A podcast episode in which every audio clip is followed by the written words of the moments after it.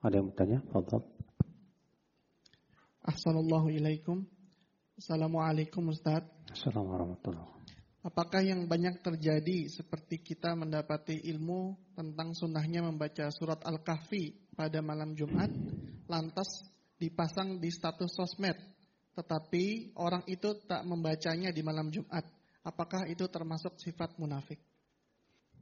Dia sibuk menyebarkan ilmu, tapi tidak mengamalkannya.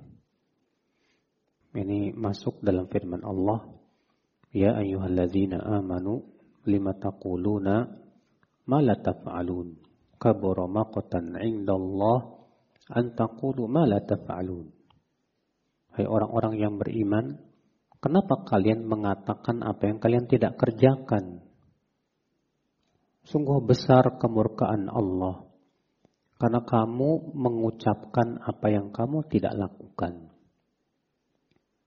Jadi kalau kita sudah men-share tentang keutamaan baca Al-Kahfi, usahakanlah kita amalkan. Kecuali kalau kita lupa misalnya. Ya. Terus yang bertanya ini tahu dari mana dia tidak baca.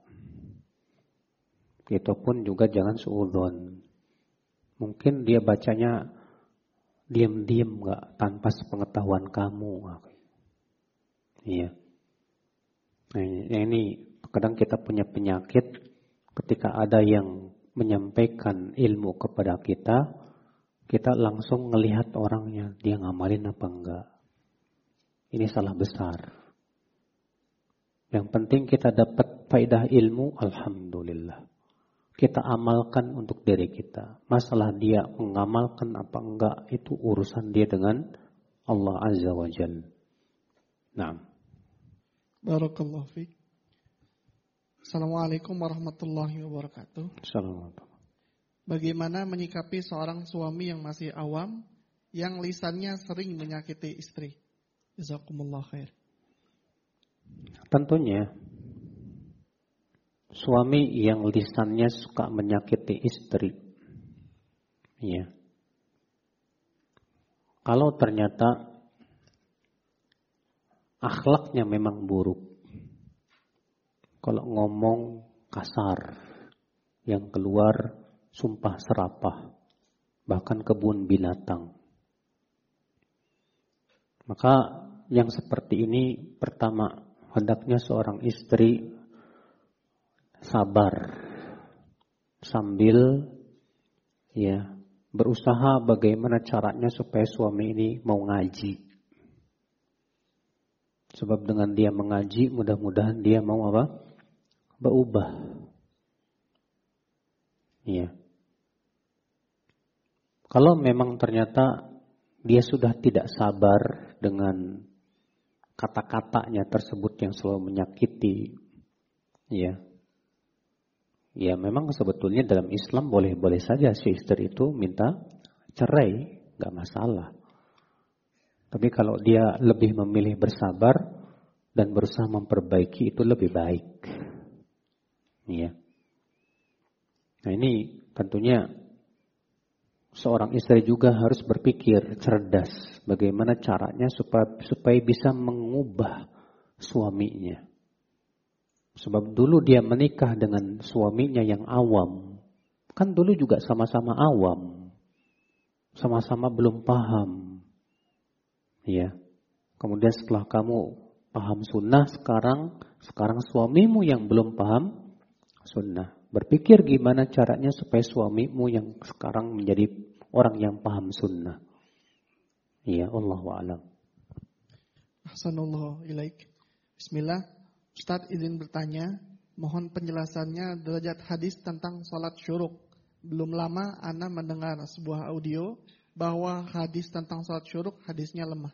Syukran. Betul, dilemahkan oleh di antaranya Syekh Mukbil, uh, murid-muridnya Syekh Mukbil dan para ulama di zaman sekarang ya sebagian melemahkan. Sedangkan Syekh Albani, Syekh bin Baz ya menganggap, menganggap hadisnya hasan. Ya. Pertama, bahwa zikir setelah subuh sampai matahari tinggi telah ada hadis yang sahih. Bahwa Rasulullah SAW merutinkan itu. Itu dalam riwayat Muslim dalam sahihnya. Karena Rasulullah SAW jalasa ba'da salatil fajri yadhkurullah ta'ala hatta tatlu asyams. Adalah Rasulullah SAW kebiasaannya apabila telah selesai sholat subuh, beliau duduk berzikir sampai matahari terbit. Iya. Dalam red Imam Ahmad dalam musnadnya, "Tsumma yusallid duha." Kemudian beliau sholat duha. Nah, yang jadi yang diperselisihkan oleh para ulama tentang sahih apa enggaknya tentang pahalanya itu loh, Pak. Yang disebutkan pahalanya seperti haji dan umroh. Banyak ulama menganggap bahwa penyebutan pahalanya ini syad atau mungkar. Ya.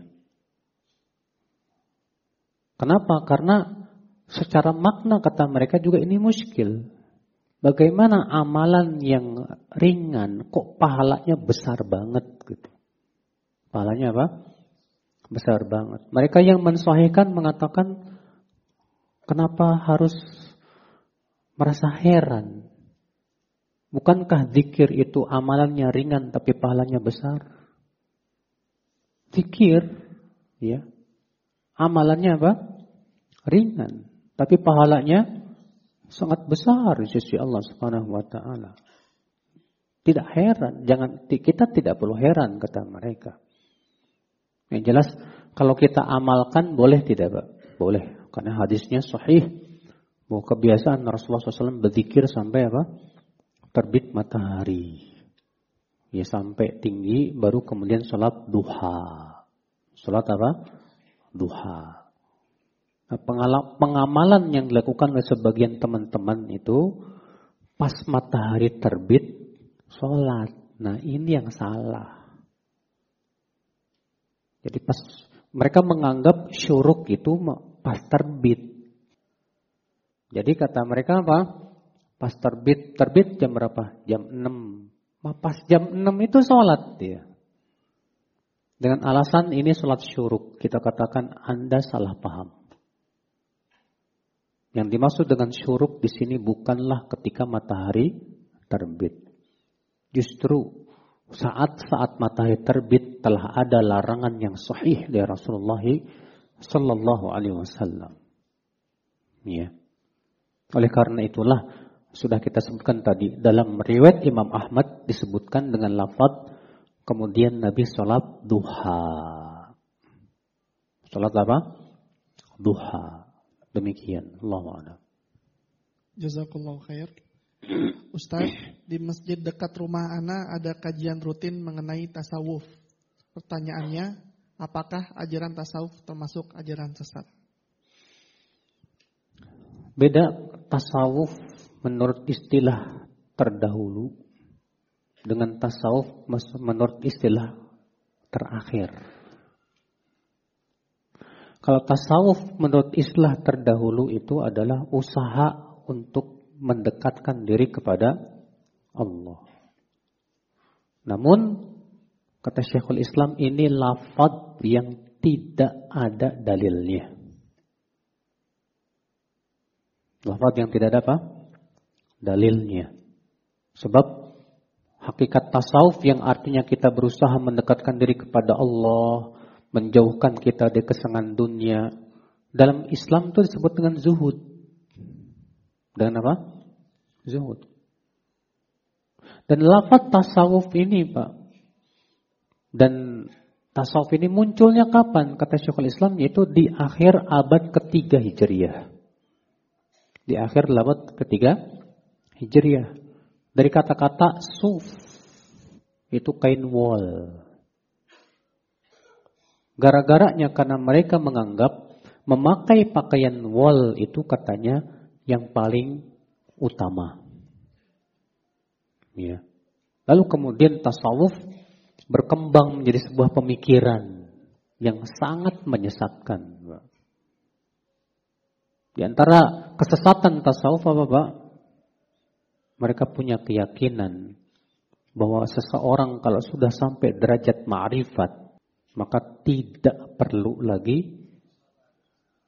mengikuti syariat. Mereka punya keyakinan yang disebut dengan akidah hululiyah. Bahwa Allah bersatu dengan apa? Makhluknya. Makanya munculnya plural atau plural Pak. Plural itu mengatakan semua agama apa? Sama. Itu asal muasalnya dari akidah sufi ini. Bahwa Allah ha, bersatu dengan makhluknya. Maka mereka yang menyembah Nabi Isa, mereka yang menyembah patung, Sebetulnya mereka menyembah Allah. Karena kenapa kata mereka? Karena Allah bersatu dengan makhluknya. Makanya kata Ibnu Arabi, tidaklah babi dan kera kecuali penjelmaan dari Allah Subhanahu wa taala. Sampai begitu. Makanya ya, Ibnu Arabi dikafirkan oleh Imam Ghazali. Dikafirkan oleh banyak ulama, Karena keyakinan yang sesat itu. Nah, orang sufi itu punya keyakinan itu, Pak. Makanya tidak aneh, Pak. Dalam dunia sufi, wali itu bisa melakukan hal-hal yang luar biasa. Bagi sufi, nah di sini beda bedanya, Pak. Tauhidnya sufi dengan tauhidnya alusunah beda. Kalau sufi punya keyakinan seseorang disebut syirik kalau dia meyakini ya yang menciptakan langit dan bumi selain Allah. Dia meyakini bahwa yang bisa memberikan manfaat dan mudarat selain Allah. Jadi menurut orang sufi, kamu sujud ke kuburan, kamu istighotah kepada wali, selama keyakinan kamu bahwa Allah lah yang mengabulkan, gak masalah. Tidak apa-apa. Asal keyakinan kamu tetap Allah. Sedangkan ahlu sunnah tidak. Karena masalahnya apa Pak? Karena sufi tidak mengakui adanya tauhid uluhiyah. Mereka hanya mengakui tauhid apa? Rububiyah saja. Makanya tidak aneh di negeri Indonesia, di negeri kita ini Pak, ada orang yang minta-minta ke kuburan wali. Ada yang istighosah kepada apa? Wali. Bahkan di antara mereka sampai punya keyakinan ya, kalau berdoa ke wali itu langsung mustajab. Kalau berdoanya sama Allah lama dijabahnya. Ya. Sampai begitu, Pak. Inilah ya, tasawuf ini siapa pun yang mempelajarinya dia akan paham bahwa hakikat tasawuf itu sebetulnya ingin merusak ajaran Islam dan banyak orang tidak paham. Makanya kenapa Pak penjajah yang namanya kolonial itu baik Inggris, Belanda dan yang lainnya yang selalu mereka berusaha untuk sebarkan di dalam tubuh umat Islam itu dua, Sufi dan Syiah.